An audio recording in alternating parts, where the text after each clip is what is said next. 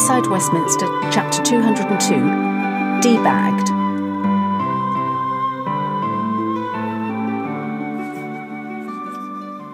Sir Kieran Hardy, leader of the opposition, had lost a few pounds.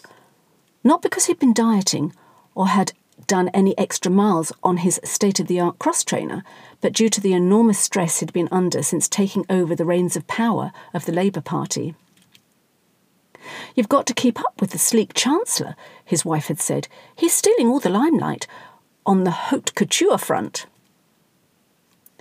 With that, he sorted through his suits, folded them neatly, and put them on the back seat of his Range Rover so that they'd be ready there to drop off at the local excellent dry cleaners, which also specialised in alterations. He'd found that he could get away with buying off the peg suits, and the chap in said dry cleaning emporium had proved to be a dab hand at making a reasonably priced suit have that extra raz through a bit of discreet tailoring, and all for a mere 25 quid. Except that morning, having spent the night tossing and turning over the obvious decision he had been forced to make to allow the party chairperson to suspend Jez's party membership and to remove the whip, he drove straight past the dry cleaners in a state of deep thought. He'd had no qualms in doing the same to Ms. Eyebrows, but the ex party leader was a different matter and would cause ructions that he'd have to be prepared for. So, mindlessly driving and mindfully thinking of his current dilemma, he started with a sod that as he drove straight past the shop. He performed a quick remedying U turn. Crunch and screech were heard simultaneously as Sir Kieran jolted to an abrupt and shuddering halt.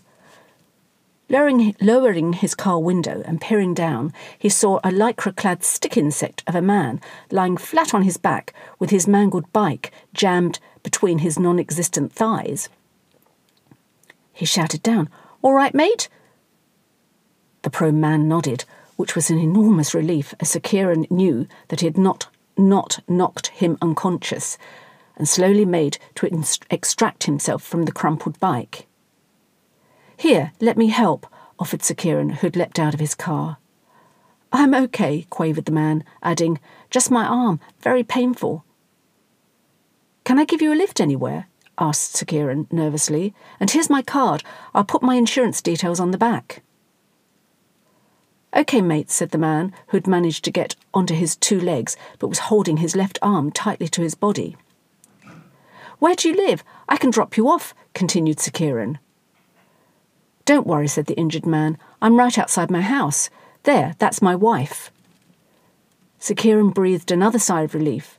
No major injuries and a wife to shoulder her husband home. A little shaken, our knight of the realm climbed into his dented vehicle and continued on his journey to the commons. Just as he was reversing into his allocated parking space, he caught sight of his suits, still neatly folded on the back seat. Blast, he breathed. Still, it gave him an idea. If the police queried why he'd performed such a dangerous U turn in the middle of a busy road, he could say he was manoeuvring into a parking space.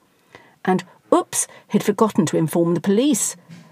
How, when his whole adult life had been spent in the quest for justice and correct procedures, which were supposed to lead to its correct application, he couldn't quite explain.